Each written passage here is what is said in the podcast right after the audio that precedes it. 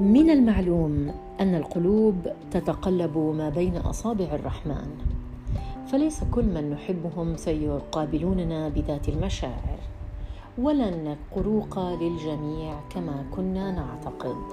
نحن لسنا موجودين في هذا العالم لكي نحصل على أكبر قدر من المعجبين.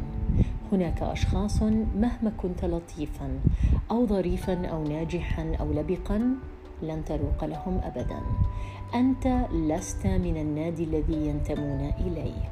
هذا لا يعني أنك إنسان سيء وهذا لا يعني أيضا أنهم سيئون أيضا. إنها الكيمياء كيمياء التعارف كيمياء التقارب كيمياء الانسجام.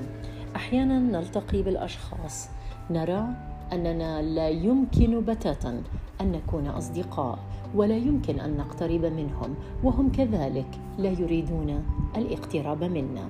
أمر طبيعي أن يكون هناك شخص يحبك وأمر طبيعي أكثر أن تلتقي بشخص لن يحبك ابدا.